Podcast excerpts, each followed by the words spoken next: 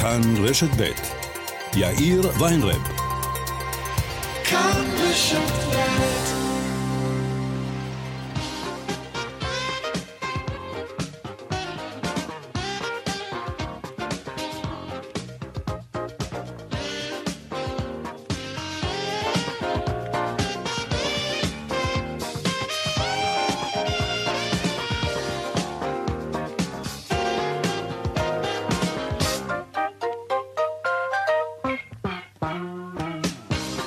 קצת אחרי ארבע ועוד חמש דקות, כאן צבע הכסף ברשת בית יום ראשון. שלום רב לכם, שבוע טוב. העורך רונן פולק, בהפקה אביגל בסור, טכנאי השידור רוני נאור.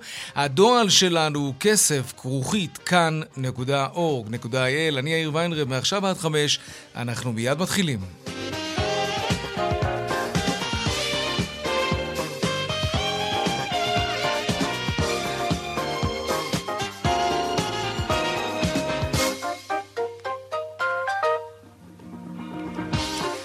הולכים בחותרות צבע הכסף ליום ראשון, ואנחנו מתחילים, כן, עם ביטול הגבלות הקורונה, ידיעה מהדקות האחרונות, הן יבוטלו החל מהאחד במרס. מה זה בדיוק אומר? שלום מיכאל שטיין, כתבנו המדיני. שלום יאיר, אחר צהריים טובים. אז לפני זמן קצר מסתיים דיון עם ראש הממשלה בנט, שר בריאות הורוביץ ושר התיירות שגול רזבוזוב. מתקבלות כמה החלטות קודם שכל שקשורות למערכת החינוך. למעשה החל מיום חמישי הקרוב, בכל החטיבות, גם ביניים וגם חטיבה עליונה למעשה, לא יהיו את אותן שתי בדיקות שבועיות לקורונה בימים ראשון ורביעי, והחל מעוד שלושה שבועות זה יתבטל גם בבתי הספר. כאמור, למעשה אנחנו נפרדים מהמתווה הזה של הבדיקות הדו-שבועיות של קורונה, וגם מתקבלות שורה של החלטות בתחום התיירות. קודם כל, תיירים זרים, גם מחוסנים וגם לא מחוסנים, יוכלו להיכנס לישראל בחפוף לשתי בדיקות קורונה, לפני העלייה למטוס ובכניסה לישראל, ולמעשה מבוטלת חובת הבידוד לכל הישראלים הנכנסים לארץ, גם לא מחוסנים. ועוד דבר אחרון, מבוטלת הבדיקה לפני העלייה למטוס בחזרה לארץ. צריך לומר, זה עולה לא מעט כסף בחול, ולכן זה גם חוסך לא מעט בטיולים לחול. תהיה רק חובת בדיקת קורונה רק בנחיתה, ואל כל זה מצטרפת ההחלטה אה, למעשה מלפני כמה ימים, mm-hmm. של ביטול שעריות התו הירוק, החל מהאחד אה, אה, במרץ. שעריות התו הירוק, זה יפה. שעריות התו הירוק, מה שנשאר לבעצם. כן. כרגע הפירורים, למעשה, אז החל מהחודש הבא יאיר, אנחנו די נפרדים מהגבלות הקורונה. הדבר היחיד שעדיין נשאר איתנו זה המסכות במקומות סגורים. כן, דעיכת הגל החמישים. שום מה זה, זו הדעיכה שאני הכי, הכי מאמין לה. תחושה טובה לגבי העתיד.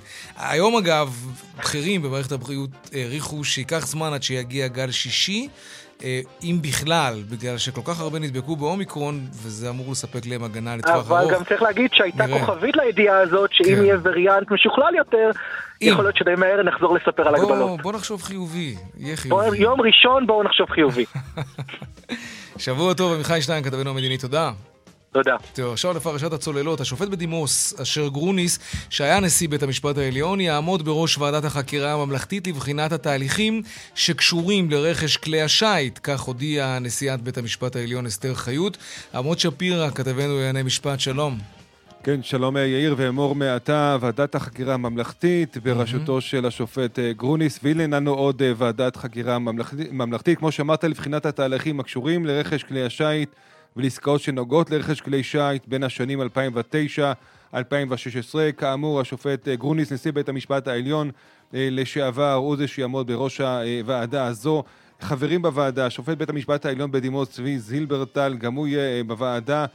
מאז שהוא פרש, הוא פועל כבורר ומגשר. נגידת בנק ישראל לשעבר, פרופסור קרנית פלוג, גם היא תהיה חברה בוועדה הזו, וגם מי שכבר היה בוורסיה הקודמת של הוועדה הזו שלא יצא לפועל, מפקד חיל האג"ם לשעבר, אלוף במילואים אברהם בן שושן, ואחרון ברשימה הזו פרופסור יעקב בורטמן, תת אלוף במילואים וראש להק הציוד בחיל האוויר לשעבר. כך שיש לנו כמה אנשי מקצוע וכמה מתחומים שונים, כלכלה ומשפט. אבות שפירא, תודה רבה. בבקשה. הממשלה אישרה את עסקת החבילה במשק, שכוללת העלאה מדורגת של שכר המינימום ל-שישת אלפים שקלים עד דצמבר אלפיים עשרים וחמש. שרי העבודה ומרץ התנגדו לתוכנית הזו. שר האוצר ליברמן הזהיר כי הוא ימשוך בחזרה את עסקת החבילה אם היא תשתנה במהלך הדיונים בכנסת. עוד מעט אנחנו נרחיב על כך, ליאל קייזר כבר באולפן. סוגיית יוקר המחיה, ראש הממשלה בנט מביע סיפוק היום בנתוני הצמיחה שפורסמו בסוף השבוע, ומציבים את ישראל כמדינה הצומחת ביותר בין המדינות המפותחות. יחד עם זאת אומר בנט בפתח ישיבת הממשלה כי זה הזמן לחבר בין שתי הנקודות, נקודות הצמיחה החיוביות ויוקר המחיה. אנחנו, הממשלה, אנחנו צריכים למתוח קו בין הנתונים המצוינים של הכלכלה הישראלית לבין המחיר של מנת פלאפל או אוזני המן. לא יכול להיות שמשך כל כך הרבה שנים כל כך קשה לאזרחי ישראל לסגור את החודש. ולמרות כל הקשיים, אנחנו חייבים לבלום את זה, ויש לנו את הכלים לעמוד בזה. כך ראש הממשלה היום בישיבת הממשלה, ועוד בצבע הכסף בהמשך, איך משפיעה המתיחות בין רוסיה לאוקראינה על מחירי החיטה והקמח כמובן, והאם הם עלולים להתגלגל גם אל כיכר הלחם ולמצות. ממש בקרוב, פסח. וגם מחפשי עבודה, באיזה יום נרשמת ההיענות הכי גבוהה למודעות הדרושים, ומדוע גוברים הסיכויים שתהליכי הגיוס למקומות העבודה ינהלו בעתיד, ואולי כבר עכשיו, לא אולי, זה קורה כבר עכשיו, מנהלים את זה בוטים. כן, רובוטים כאלה, בוטים, כן. האם זה בכלל מקצועי לעשות את זה באופן כזה? ועוד בהמשך הדיווח כמובן בשוקי הכספים לקראת סוף השעה. אלה הכותרות, כאן צבע הכסף. אנחנו מיד ממשיכים.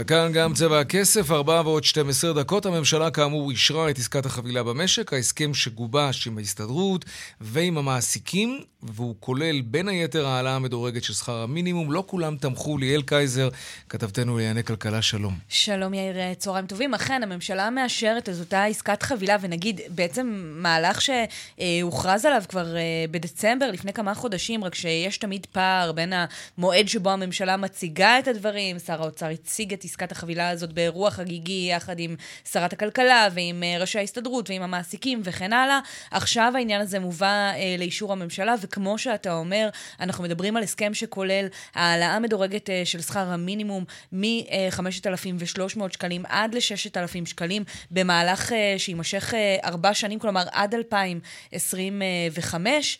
אנחנו מדברים גם על שינוי של האופן שבו מחושבות השעות הנוספות. זה נשמע כמו משהו שהוא מינורי, אבל הוא יכול להשפיע על הרבה מאוד עובדים במשק, במהלך שמטיב עם המעסיקים. בעצם במקום שהשעות הנוספות יחושבו באופן יומי, הן יחושבו באופן חודשי, כך שמעסיק יוכל להעסיק את העובד שלו, נגיד במספר שחורג ממכסת השעות היומיות בכמה ימים בחודש, אבל אם בהסתכלות חודשית לא תהיה חריגה ממכסת שעות העבודה החודשיות, אותו עובד או עובדת לא יקבל תמורה בעד שעות נוספות. יש גם תיקון של חוק החופשה השנתית באופן שמוסיף יום חופשה נוסף לעובד שמועסק עד חמש שנים במקום העבודה. ונגיד מבחינתה של המדינה כמובן הדבר המשמעותי ביותר הוא העובדה שהיא קיבלה שקט תעשייתי מצד העובדים. אין הסכמי שכר, בעצם הממשלה הזאת הגיעה אחרי תקופה ארוכה בלי תקציב ובלי הסכמי שכר כלליים במשק. העניין הזה נותר כפי שהוא עד לתחילת אלפיים עשרים ושלוש, הרבה זמן לממשלה לגבש הסכמי שכר חדשים. וכמו שאתה אומר, יאיר, על פניו, שכר המינימום עולה, ועדיין שרי העבודה ומרץ מתנגדים למתווה עסקת החבילה הזאת, טוענים שהשכר, שכר המינימום לא עולה דיו. אמנם יש כאן העלאה, אבל הם אומרים, צריך היה, נכון היה, להעלות יותר. אם תרשה לי יאיר, אני חושבת שזה איזושהי, איזשהו סממן אה, לעובדה ששרי הממשלה אולי מרגישים קצת אה, יותר בנוח על הכיסאות שלהם, הם כבר פחות חוששים שהממשלה הזאת אה, תתפרק להם אה, מתחת לרגליים, ולכן הם פתאום אה, מרשים לעצמם אה, פתאום לצאת נגד תוכניות של שרים אחרים בממשלה. שיר, כן. כן, תוכניות שהם להרוויח כבר... כמה נקודות שהם, גם על הדרך. כן, בדיוק כמו שאנחנו רואים אה, חלק מהשרים עכשיו פתאום מתקוממים נגיד נגד הרפורמה בחקלאות, שהם עצמם אישרו באצבעות בממשלה, אה, ושהמפלגות שלהם אישרו בכנסת. אז כרגע השיח של שרי העבודה ומרץ היה נגד עסקת החבילה הזאת. היא אושרה בממשלה, למרות זאת היא כן טעונה אישור בכנסת, כי אנחנו מדברים על מהלכים שכרוכים בחקיקה. שר האוצר ליברמן אומר בישיבת הממשלה, או שזה יעבור כמו שאני רוצה, או שאני אמשוך את זה וזה לא יעבור בכלל. אני מאמינה שבסופו של דבר הצדדים הרלוונטיים יגיעו לעמק השווה. כן, כן, כן. זה כנראה מה ש... יש לנו איזשהו יסוד להניח את זה, אבל לא, לא נחתה בלהתנבא, אבל אפשר להעריך. בהחלט. ליאל קייזר, תודה רבה. תודה, יאיר. טוב, עכשיו נדבר על הכסף שלנו. בשנים האחרונות, הרבה מאוד אנשים שיש להם כסף פנוי, מנתבים אותו לנדלן, כן? פחות לשוק ההון, הצועה בנדלן, אנחנו יודעים הרי בשנה האחרונה, כמעט יותר אפילו, מ-אחד עשר אחוזים, כלומר זה מקום טוב לשים בו את הכסף, אם יש כסף פנוי, מקום טוב להשקיע. הרשות לניירות ערך קובעת היום שרכישה של דירה על הנייר, עם רישום בטאבו, זאת בעצם רכישה של נייר ערך לכל דבר. כמו בשוק ההון לצורך העניין. זה לא סתם עניין של הגדרות, יש לזה משמעות רצינית מאוד, אז אם אתם לקראת עסקה כזאת, או שאתם עוסקים בשיווק של נדל"ן, כדי שתקשיבו טוב טוב לאייטם הזה, שלום עורך הדין אמיר הלמר, מנהל מחלקת ביקורת והערכה ברשות לניירות ערך, שלום לך. שלום, שלום. אז מה זה אומר בעצם? מה אומרת ההחלטה הזאת שלכם, הקביעה הזאת שלכם?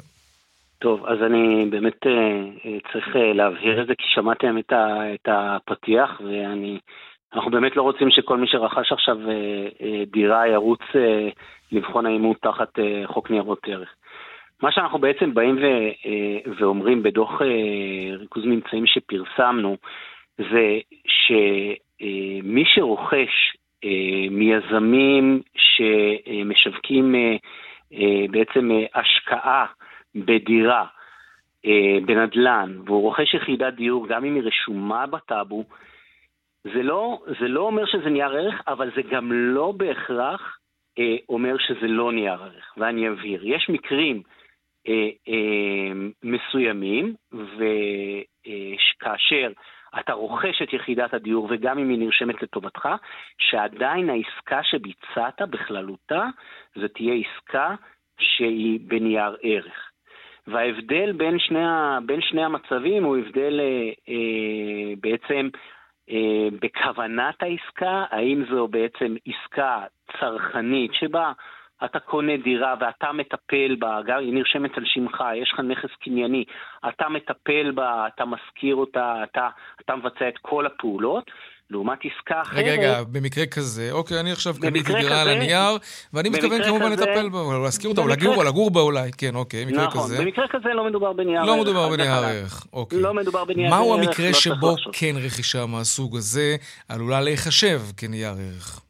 אוקיי, אז במצב שבו אתה רוכש אומנם דירה, והיא נרשמת על שמך, אבל העסקה כוללת עוד מרכיבים שבהם, לדוגמה, בשני המקרים שאנחנו מציגים בנייר, אתה מזכיר חזרה את הדירה ליזם, והוא זה שמנהל את ההשקעה, וההשקעה היא למעשה השקעה פיננסית, שבה אתה מקבל תשואה קבועה על הדירה, כן? כן. שלא קשורה להשכרה של הדירה, שלא, שבעצם אתה גם לא קובע מי, מי הסוחרים. יש לי נכס על הנייר, יש לי נכס על הנייר.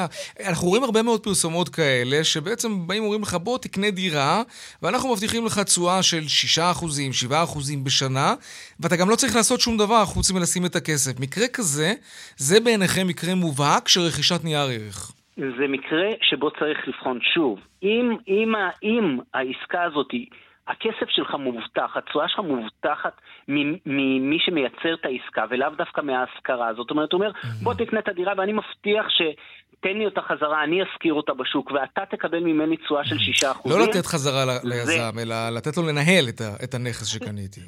בדרך כלל זה כמו sell and lease back, זאת אומרת, אני קונה ואני מחזיר לו את זה בסוג של עסקה בינינו, בסוג של הסכם, שהוא יוכל לנהל את הנכס. והוא ישלם לי איזושהי תשואה לאורך זמן, אז למעשה הזאת, גם אם הדירה רשומה על שמי, mm-hmm. יותר אה, מתיישבת עם, אה, עם התפיסה של דיני ניירות ערך. אוקיי, okay, ומה המשמעות? נגיד שעכשיו חלק היא... מהמאזינים אומרים לעצמם, רגע, וואלה, אני, אני, אנחנו עשינו עסקה כזאת לפני כמה שנים. Mm-hmm. מה המשמעות בעצם? אני, ואגב, הם, הם עושים את התשואה שהובטחה להם, והכל בסדר, הכל תקין, הכל חוקי. אבל אנשים כאלה צריכים לקחת בחשבון ש... אוקיי, okay, אז קודם כל, אלה הצד של המשקיעים, טוב שהם ידעו את הדבר הזה ויכירו את, ה, את, את ההיבטים הללו. Mm-hmm. זה גם כמובן אה, אה, יכול לעלות להם טענות מסוימות אם משהו קורה והם אה, יגיעו אה, לבית משפט, וכבר היו דברים מעולם.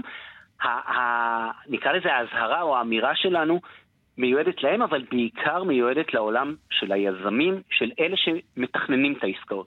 כשאתה בא לתכנן את העסקה, ואתה הולך להציע למשקיעים שלך, בואו תשקיעו בעסקה הזאת, דע לך שאם אתה, גם אם זו עסקה שאתה מנסה לבנות אותה כעסקת נדל"ן, אבל במכלול שלה היא כוללת מרכיבים, היא יכולה להיות להיחשב כעסקה בנייר ערך. אוקיי, המשמעות היא, כן. המשמעות היא שהדבר אסור על פי דין, אלא אם אתה פועל על פי דין, שזה אומר mm. אתה יכול להציע את זה חירון? רק לעד שלושים וחמישה אנשים, okay. ו- ואם אתה רוצה להציע ליותר, אתה צריך לפרסם תשקיף שמאושר על ידי הרשות, ואם אתה עושה דברים כאלה ללא, ללא היתרים, אז אתה יכול להיות בעולם שהפרת את דיני ניירות ערך, שיש לזה השלכות mm-hmm.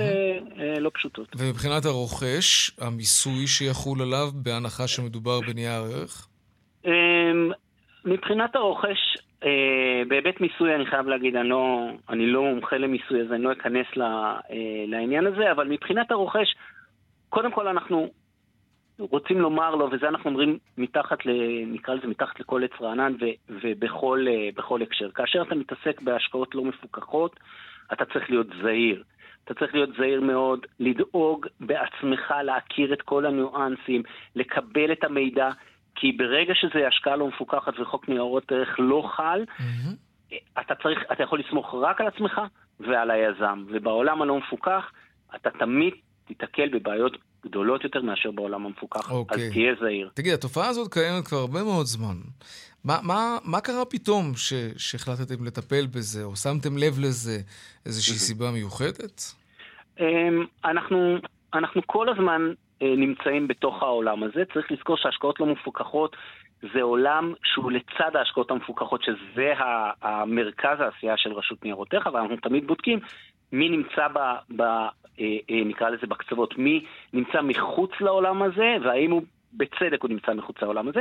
והדוח שבעצם פרסמנו היום הוא חלק מהרבה פרסומים והרבה עשייה שנעשית ברשות. לפני שבועיים שלושה פרסמנו אזהרה ליזמים, גם כן בהקשר הזה, שימו לב שתבחנו את עצמכם וקבלו ייעוץ האם אתם נכנסים לחוק ניירות ערך, כי יש לזה השלכות מאוד גדולות. אנחנו נמצאים שם גם בצד של המשקיעים כדי להטריע בפניהם, וגם בבחינת ה- ה- המצב הקיים והפעילות שמתקיימת. יש לזה קשר אולי גם לעובדה שמשקיעים, שיש, שיש להם כסף, אחרת הם לא היו משקיעים כמובן, מעדיפים בשנים האחרונות להשקיע את הכסף הפנוי שלהם בנדלן ופחות בניירות ערך, בבורסה של תל אביב.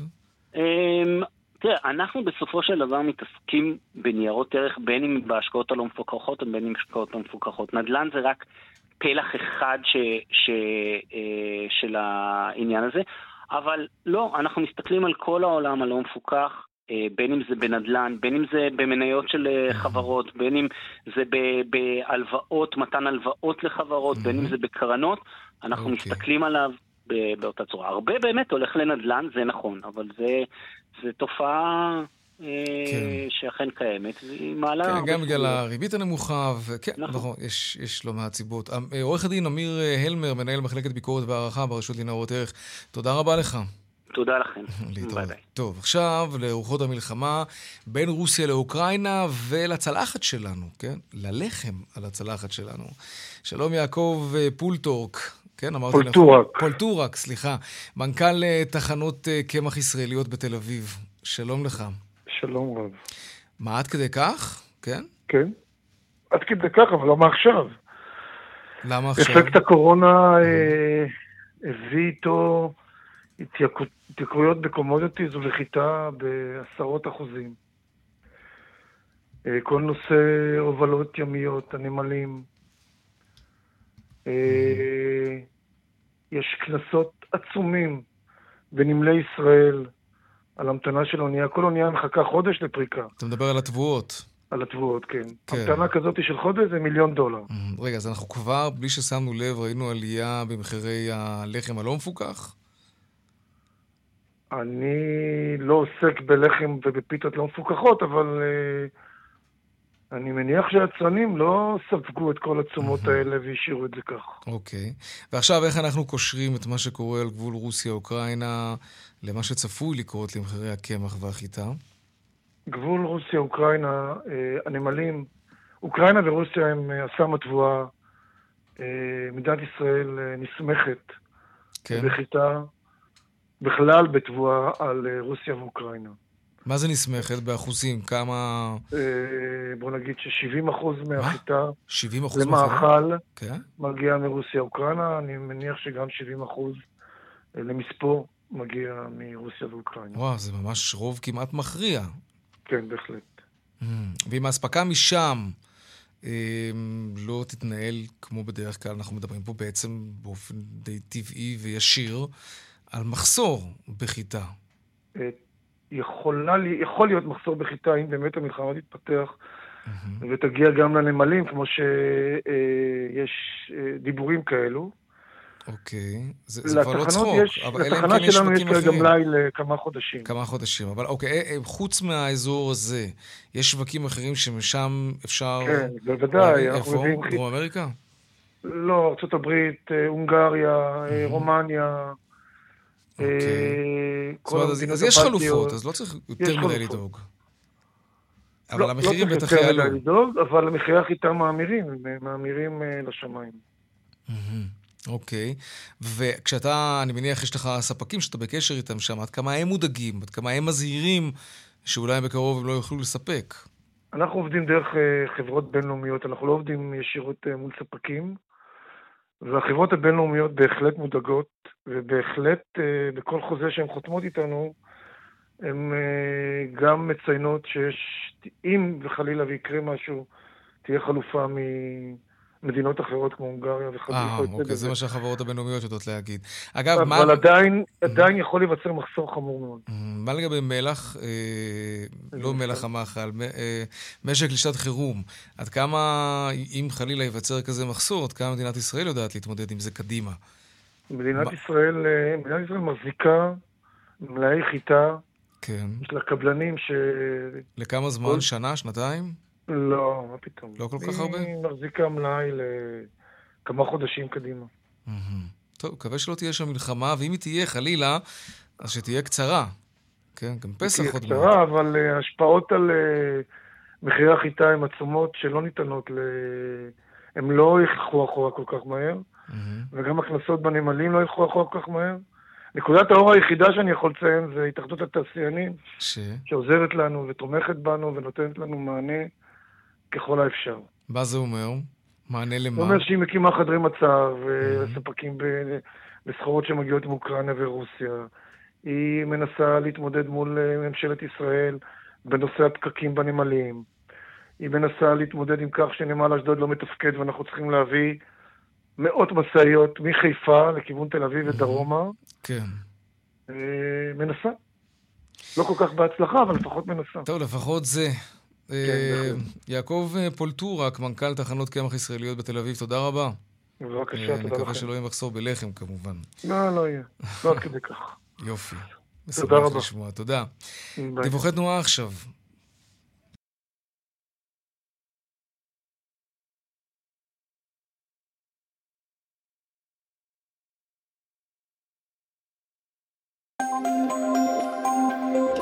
טוב, מה קורה בכבישים? אז ככה, בדרך שש צפונה יש עומס תנועה ממחלף נשרים עד בן שמן ומקסם עד אייל, ובהמשך ממחלף עירון עד אליקים. באלון צפונה עמוס מלגוארדיה עד רוקח ודרומה מרוקח עד לגוארדיה. התכונן תנועה נוספים בכאן מוקד התנועה הכוכבי תשע חמש חמש אפס בטלמסר שלנו, אבל לא רק שם, גם באתר שלנו, אתר התאגיד, אתר כאן, הפסקת פרסומות ומיד אנחנו חוזרים עם עוד צבע הכסף. וכאן גם צבע הכסף, ארבע ועוד שלושים ושתיים דקות, כמעט שישה מיליארד דולר יוצאים בכל שנה מישראל למדינות אחרות בעולם. זה קורה בגלל שעובדים זרים שחיים כאן ועובדים כאן מעבירים את הכסף הזה למשפחות שלהם בחול. הרוב המכריע אה, של העובדים האלה עובדים כאן בעבודות כפיים, כאלה שישראלים לא ממהרים לעבוד בהן. שלום לכתבתנו לענייני רווחה נופר משה פרדו, שלום לך. שלום יאיר. כן. אז באמת ליתר דיוק מדובר על חמש נקודה שמונה מיליארד שקלים שהועברו בשנת אלפיים ועשרים על ידי אזרחים זרים שעובדים כאן בישראל לארצות המוצא שלהם. הסכום הזה נגיד כולל עובדים חוקיים, תיירים למשל שעובדים כאן באופן בלתי חוקי, את מבקשי המקלט וגם ששת אלפים, יותר מ-ששת אלפים עובדים שהגיעו כמומחים בתחומם לישראל, רק, רק אחד נקודה ארבע מיליארד דולר, ארבע נקודה שבע מיליארד שקלים, הועברו על ידי עובדים שהגיעו לישראל במסגרת ההסכמים הבילטרליים. ההסכמים האלה זה בעצם הסכמים מוסדרים בין ישראל לבין מדינות המוצא. אנחנו נגיד מכירים את ההסכם הזה שיש לישראל עם מולדובה בתחום עובדי הבניין, או עם... ההסכמים האלה... נופר, את קצת נעלמת לנו, אם תוכלי לשפר את המיקום ולחזור שני משפטים אחורה, כן. אנחנו מדברים על מיליארד ונקודה ארבע מיליון דולר שישראל לקחה בחשבון שזה כסף שיצא החוצה, כי מדובר בעובדים שנמצאים כאן תחת הסכם מסוים עם מדינות מסוימות. כל היתר, כן, שזה עוד כמעט ארבעה מיליארד דולר, אולי לא לקחו את זה כל כך בחשבון. נכון, נכון. אז נגיד באמת שההסכמים האלה הבילטרליים, אנחנו מכירים אותם מלא מעט תחומים, ובאמת ההסכמים האלה טובים לישראל גם מבחינה דיפלומטית וכלכלית, אבל גם הם טובים לאותם עובדים. הם מונעים את התופעה הזאת הפסולה שאנחנו מכירים של דמי התיווך, אלפי או דולרים שמשלם כל עובד רק כדי להגיע לישראל. הנה הדברים שאמרנו ארנון מנטבר מהמרכז להגירה בינלאומית וקליטה. הנה. ערכית מוסרית מול האנשים, זה מניעת עבדות מודרנית. אדם שמשלם חמש עשרה, שמונה עשרה, שתים עשרה אלף דולר לחברת כוח אדם, שבאמצעותה הוא מגיע באופן חוקי, כי לא הכל סגור, מגיע לארץ, צריך לעבוד חצי שנה, שנה, שנה וחצי, שנתיים להחזיר את זה. הנקודה היא שנותנים למהגרי עבודה שעובדים קשה, אם בבניין, אם בחקלאות, אם בסיעוד. עובדים קשה מאוד להרוויח את כספם, לשלם סכום כזה למטפחים, זה פשוט לא יעלה על הדעת במדינה שיכולה להסתכל לעצמה בעיניים. כן. כן, אז באמת מדובר על סכומים, כן, כן, בהחלט מדובר על סכומים ממש לא מבוטלים, כספי העברה הם סוגיה שמעסיקה ומניעה לא מעט כלכלות מתפתחות בעולם, בעצם כלכלת עובדים, אנשים שנוסעים למדינות אחרות, עובדים שם כמה שנים ואז חוזרים. אם לוקחים למשל את הפיליפינים כדוגמה, אז בסקר שנערך ב-אלפיים תשע עשרה עולה ש-שתיים נקודה שתיים מיליון אזרחים פיליפינים עובדים בחו"ל, כל אלה שולחים כמובן כסף למשפחות שלהם. אנחנו יודעים להגיד שהאוכלוסיות האלה שמעבירות כסף למשפחות גם כאן בישראל ספגו גם מכה מאוד קשה בזמן הקורונה, אבל עדיין הם ממשיכים להעביר כסף לארצות המוצא. הממוצע בישראל הוא שישים אחוזים שמעבירים אותם עובדים כאן בארץ לבני המשפחה שלהם בחול, ולכן באמת mm-hmm. החיים שלהם כאן בארץ הם, הם חיים הרבה יותר בצמצום, ובהחלט נאמר שגם בארגוני זכויות האדם וגם לא מעט פקידים כאן בממשלה מאוד מעודדים את ההסכמים האלה, שבסופו של דבר גם מניעים כלכלות, גם יוצרים קשרים דיפלומטיים וגם כמו שאנחנו רואים מגנים על זכויות העובדים. בהחלט. נופר משה פרדו, כתבתנו לענייני רווחה, תודה רבה על הסיפור הזה. תודה. להתראות. טוב, עכשיו לשיטה חדשה לראיין עובדים. בוטים, כן? חשבתם שפעם בוט יראיין אתכם ולא בן אנוש? Mm. שלום ים דביר, מנהל uh, חברת uh, פרדוקס ישראל, שלום. שלום. איך זה עובד? Uh, זאת שאלה מצוינת, שאלה שאנחנו מתעסקים בה הרבה. Okay. איך דווקא שימוש ביותר טכנולוגיה יהפוך את uh, תהליכי הגיוס לאנושיים? לא, אבל, אבל לפני זה בפרקטיקה, אני יוצר קשר עם חברה, ואז איך, איך הבוט בא, איך, פוג... איך אני פוגש את הבוט? אני, אני מניח שזה באיזה סוג של מסנג'ר כזה, ב... נכון, במחשב אז... או בטלפון, כן. אז היום אנחנו נורים על להנגיש את התהליך באמת לאיך שהכי הכי נוח למועמדים. זה יכול להיות בוואטסאפ או במסנג'ר או בצ'אט או בטלפון, אפילו דרך האלקסה או, או הסירי שלך, והרעיון הוא באמת לתת את זה בשעות שנוחות, בשפות שנוחות. ב... מה זאת אומרת דרך הסירי או האלקסה? הם ממש ידברו איתי? הבוטים ידברו איתי ממש? כן, היום, היום בארצות הברית כבר מועמד יכול להגיד לאלקסה, היי אלקסה, תני לי להגיש מועמדות למקדונלדס, לדוגמה. כן, ויודעת לבד לחבר אותו, במקום, במקום דרכנו, כן. כן, היא, היא דרכן יודעת לחבר אותו כבר ישירות mm-hmm. לאוליביה, היא, ה, היא האלקסה שלנו, ש, שמגייסת גם בין היתר למקדונלדס. מה, מה, מה, מה היא תשאל? מה, מה הוא ישאל אותו, בוט או בוטה, היא? כן, נו. אז השלב הראשון הוא קודם כל בכלל להבין מי המועמד ולאן הוא מתאים, או... זה שאלות של סינון ראשוני, כמו מתי אפשר להתחיל, איזה ניסיון קודם יש, וננסה לאסוף כמה שיותר אינפורמציה שתעזור לנו להתאים למשרות הרלוונטיות. ברגע שנתאים את המשרה, אנחנו נשאל את השאלות שיעזרו לנו להבין האם המועמד הוא מתאים או לא מתאים לאותה משרה שחיברנו אליו, ובו בזמן, כדי לאפשר למועמד ליהנות מהתהליך ולייעל אותו, אז גם להנגיש את כל המידע, בין אם זה איך להתכונן לרעיונות. וזה יכול להיות יותר יעיל מאשר בן אנוש, כלומר, אני מנסה לחשוב אם זה לא קצת בעייתי, בן אדם, אתה יודע, רוצה לבוא לידי ביטוי, לנסות להרשים באמצעות הדיבור שלו, הקול שלו, חיתוך הדיבור שלו, הקסם האישי שלו, ואז הוא בעצם נתקל בשורת קוד, בתוכנה, ב- ברובוט, בבוט. זה, זה עלול דווקא אולי להיות פחות טוב מבחינת המועמדים. אז אנחנו רואים שדווקא מועמדים מרגישים יותר בנוח לשאול שאלות ולאסוף אינפורמציה על החברה עצמה. אנחנו לא מחליפים את צוותי הגיוס. בסופו של דבר הרעיון הוא שהבוט רק ילווה לאורך התהליך, את קבלת ההחלטה הקריטית עושה בן אדם, ואת זה אי אפשר להחליט. Mm-hmm. אבל כל השאר, בעצם האיסוף נתונים, הסינון המקדים, זה דברים שאפשר לעשות אותם יותר מהר ויותר פשוט, ומועמדים מאוד מאוד אוהבים את זה. אבל לפעמים, לפעמים התשובה היא לא חד משמעית. כלומר, הבוט יכול לשאול אותי שאלה, אבל התשובה עליה היא לא אבל. כלומר, אבל, ואתה לא יכול את הלא אבל הזה, עם הבוט, כי בוט זה דבר בינארי, כן? הוא שחור לבן, כן, לא, אחד אפס, לא. אין לך, כלומר, את היכולת, אה, בגלל שזה ייצור בינארי, אתה, אתה, גם ארגון יכול, אגב, לפספס ככה הרבה מאוד אה, עובדים לתפקידים, כי אין, בשלב הראשוני של, של המיון, כן? אין את היכולת לבוא ולהגיד, רגע, תראה, אני לא בדיוק למדתי את זה, אבל אני ככה וככה. זה, זה לא יכול גם לגרום, נכון. אולי, אולי זה יעיל ומהיר וכולי, אבל הרבה אנשים יכולים להתפספס ככה בדרך. אז, אז פה עניין של ניסיון של שיחות עם מיליוני מועמדים, ובאמת לדעת איך לשאול את השאלות ואיזה שאלות לשאול. כל מקום שיש בו אפשרות לתחום אפור, זה משהו שאנחנו מנסים לא להיכנס אליו, ובכל מקרה תמיד תמיד נדע או להגיד למועמד שהתשובה לא מספיק ברורה, או להציף לצוות גיוס, mm-hmm. שצריך להסתכל על זה רגע, כי התשובה פה לא ברורה, ויש סיכוי שפספסנו מועמד טוב.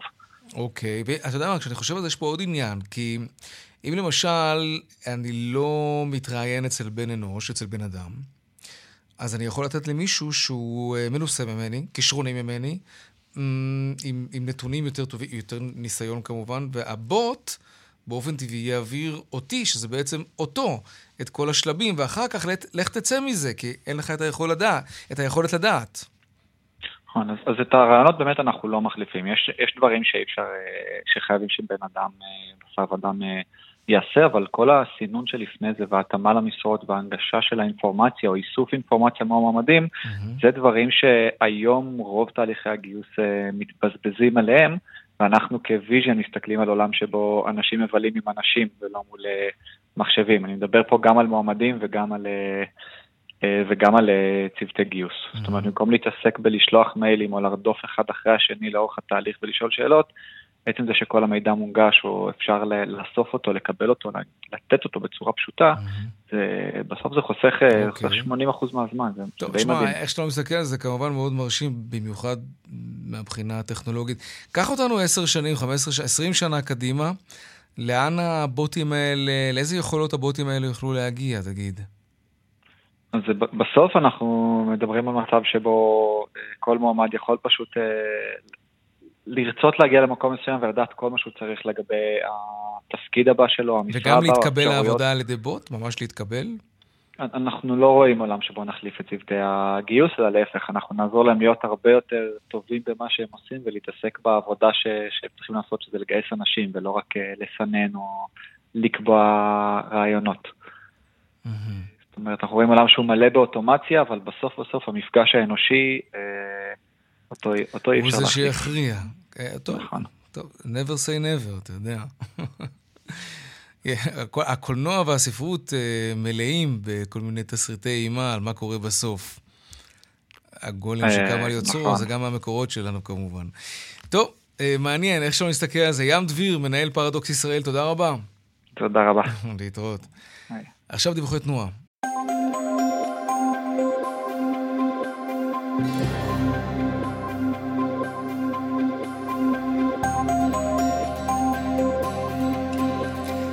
זהו, אז ככה, דרך חמישים ושבע לכיוון מערב, עמוסה מצומת ניצני עוז עד צומת בארותיים, ודרך החוף צפונה, עמוסה מגש עד נתניה, ובהמשך ממחלף חבצלת עד מכמורת. עדכוני תנועה נוספים בכאן מוקד התנועה, כוכבי תשע חמש חמש אפס, בטלמסר שלנו וגם באתר שלנו, אתר התאגיד, אתר כאן, הפסקת פרסומות קצרה ומיד.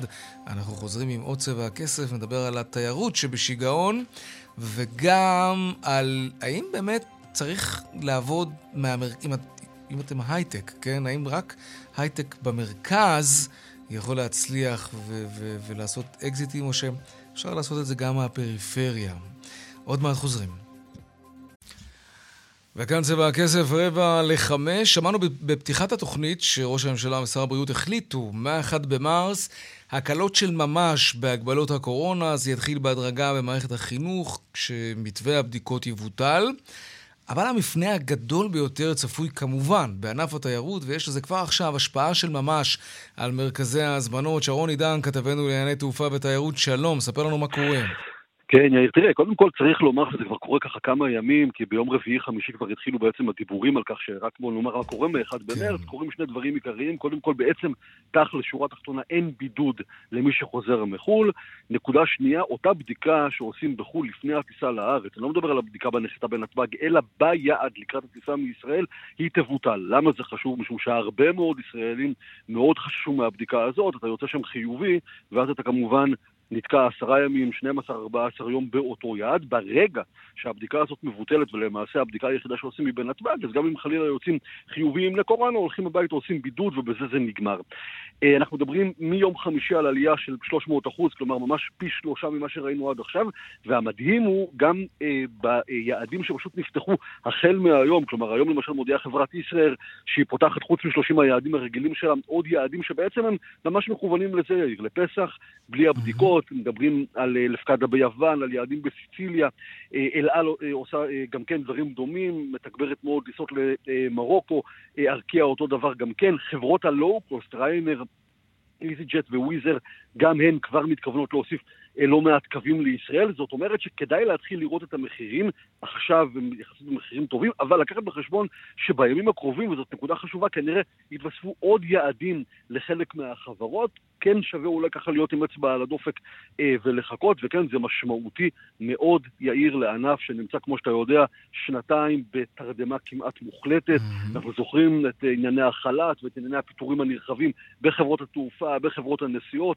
כמו שזה נראה עכשיו, זה באמת מאוד מאוד אופטימי. אומרים לי היום באל"ל, אנחנו לא ראינו כאלה ביקושים מאז אמצע אלפיים תשע עשרה. זאת אומרת, וואו. ממש התעוררות של ממש. בהחלט, דבר מאוד מאוד דרמטי. ואכן, יום שלישי, יום בשבוע הבא, אחד במרץ, אנחנו מדברים על כך שבעצם כל ישראלי מכל יעד בעולם לא יצטרך לעשות את אותה בדיקת קורונה מפורסמת לפני הטיסה, פשוט יגיע לארץ אה, ויבדק כאן בנחיתה בלבד. כן, טוב, הלוואי שזה באמת הולך לכיוון כזה חיובי וטוב. שרון עידן, כתבנו לענייני תעופה ותיירות, תודה רבה. תודה לך, יאיר. להתראות, טוב. עכשיו להייטק, האם צריך להיות בהרצליה או בתל אביב כדי להצליח בהייטק, כדי לעשות אקזיט מהדהד? לא בטוח, בכלל לא בטוח, ויש גם הוכחות. שלום אביב אנטבי, מנגל גיאומטריקס, שלום לך. אחר הצהריים טובים, מה עם שמה? גם לך, בסדר. תראה, עוד מעט נדבר איתך על היוזמה הנהדרת שלכם לעודד מיזמים מהפריפריה, אבל עוד קודם לכן, אתה, אתה אה, עצמך יחד עם השותפים שלך, נדמה לי, אה, אתם יוצאי שמונה מאתיים, נכון? נכון מאוד. כן, עסקנו... המרכז הטכנולוגי של שמונה מאתיים. אוקיי, אז עסקנו בזה באמת בסוף השבוע שעבר. כש... תגיד, כשאתה מראיין מועמדים לעבודה, אה, אתה נותן יתרון למישהו בוגר שמונה מאתיים? אה... אם אתה שואל אותי ספציפית, אני בוחר אותם בצורה קצת אחרת. אה, אני, יש לי גישה קצת שונה. אני בוחר קודם כל לפי ערכים של האנשים, מתוך הבנה שערכים אני לא יוכל ללמד אף אחד מה שבאת מהבית. באת מהבית, ומקצועיות אפשר ללמד. אין ספק שמי שבא עם ניסיון בגיל עשרים וחמש או עשרים ושמונה, הוא אחרי חמש או שמונה שנות ניסיון מקצועיים מאוד ביחידות טכנולוגיות, יהיה לו איזשהו יתרון, אבל זה בהחלט, בהחלט לא משהו גורף. איך אתה בודק ערכים, אגב? בוא, זה מעניין. איך אתה יודע, בן אדם שראית עכשיו לראשונה, אתה יודע מה, נפגשת איתו עוד פעמיים אפילו, הוא יבוא, אתה יודע, ויעשה עליך את הכי הרבה רושם שהוא יכול. איך אתה יודע שהוא באמת בן אדם ערכי? ואני מסכים איתך, זה דבר בצבא, חשוב. בצבא יש מבחנים מדהימים, אחד המבחנים המיוחדים נקרא שאלון שלוש מאות. בשאלון כן. שלוש מאות שואלים אותך המון המון שאלות שהן בעצם אותה שאלה רק בגירוסה אחרות, כן, כן. ואז אתה יכול לדעת באמת. אז אני מאוד משתמש במתודולוגיה הזאת, ו- ובשיחות סמולטוק כביכול כאלה כלילות, אני שואל כל מיני שאלות, ככה אתה יכול לראות אם האדם הוא קונסיסטנטי, ואיך הוא מתנהל, ו... כן, מעניין. גם אחרי כמה מאות רעיונות אתה כבר לומד כנראה להיות מאוד מיומן בתחום הזה. יפה מאוד. זה טוב. מאוד חשוב. כבר הסגרנו ערכים וערכיות וכולי, אז בואו באמת כן. נדבר על המיזם שלכם. אה, ספר לנו עליו.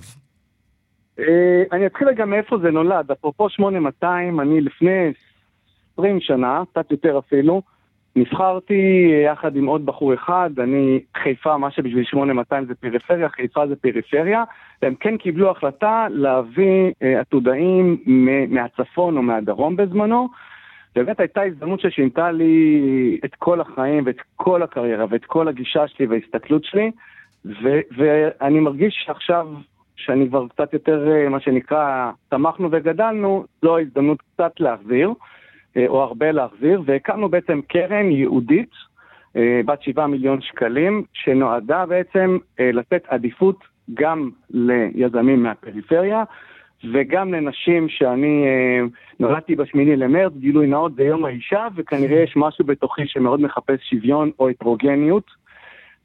אגב, זיהיתי שבהמון סטארט-אפים, וזה נתון מאוד מעניין, המון סטארט-אפים שבהם יש הטרוגניות גבוהה, זאת אומרת, שילוב של נשים, גברים, אנשי המגזר, עולים מרוסיה וכולי, ככל שיש יותר, וה, וה, וה, והסטארט-אפ הוא הטרוגני, הסיכויי הצלחה שלהם גדלים. זה כל כך לא נכון, אתם... יש מחקרים שמלמדים על זה. ככל שמצבת הכוח האדם שלך מגוונת יותר, מבחינת מגדר, אפילו עדות ודתות, כן? אז יש יותר סיכוי לחברה שלך להצליח.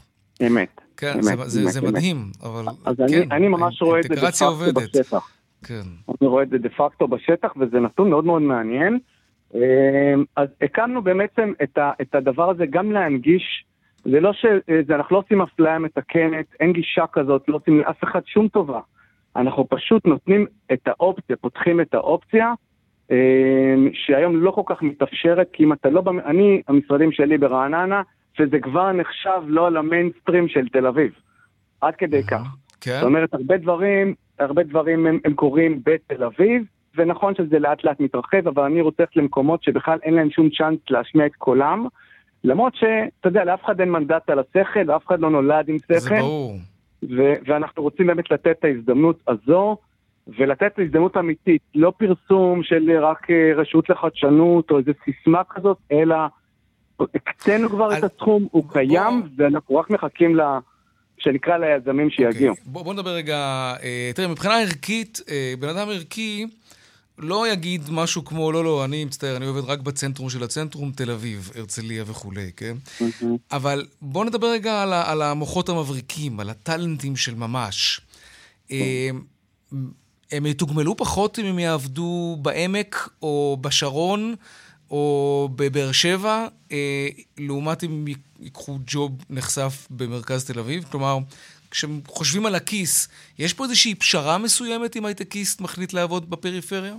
סטטיסטית, חד משמעית, התשובה היא, כן. Mm-hmm. אה, נהיה גם הוגנים אבל לגמרי, ונגיד שעלות מחיה ועלות התנהלות אה, במרכז היא יותר כבדה מצפון דרום, עלות נדל"ן שהיא החלק הכבד לכל משפחה, נכון. לרכוש דירה, כן. אז רק למען ההגינות נאזנת וטיפה.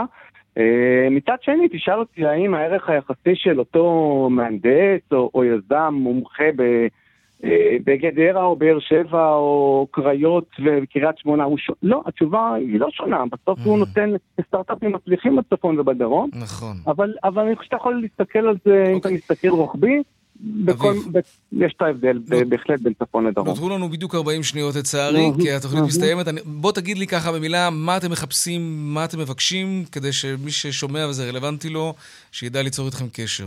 אנחנו, אנחנו מחפשים יהלומים לא מלוטשים, עם רעיונות טובים, שבעצם המסלול של גיאומטריקס של שלוש מאות שישים אומר, אתה מגיע ומלווים אותך מההתחלה עם הרעיון המצוין, בוחנים אותו, בוחנים את השוק, בוחנים את האפשרויות, אנחנו יש לנו כל מיני מפיצים ברחבי העולם שאנחנו בקשר איתם, בודקים אותך טכנולוגית, ואם אתה מתאים, אתה נכנס למסלול. איך מגיעים אליכם? גיאומטריקס?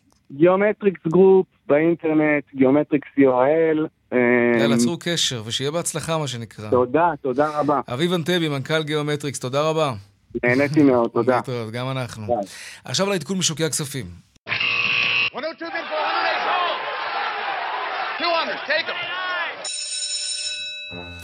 שלום רונן מנחם, כלכלן ראשי מזרחי טפחות.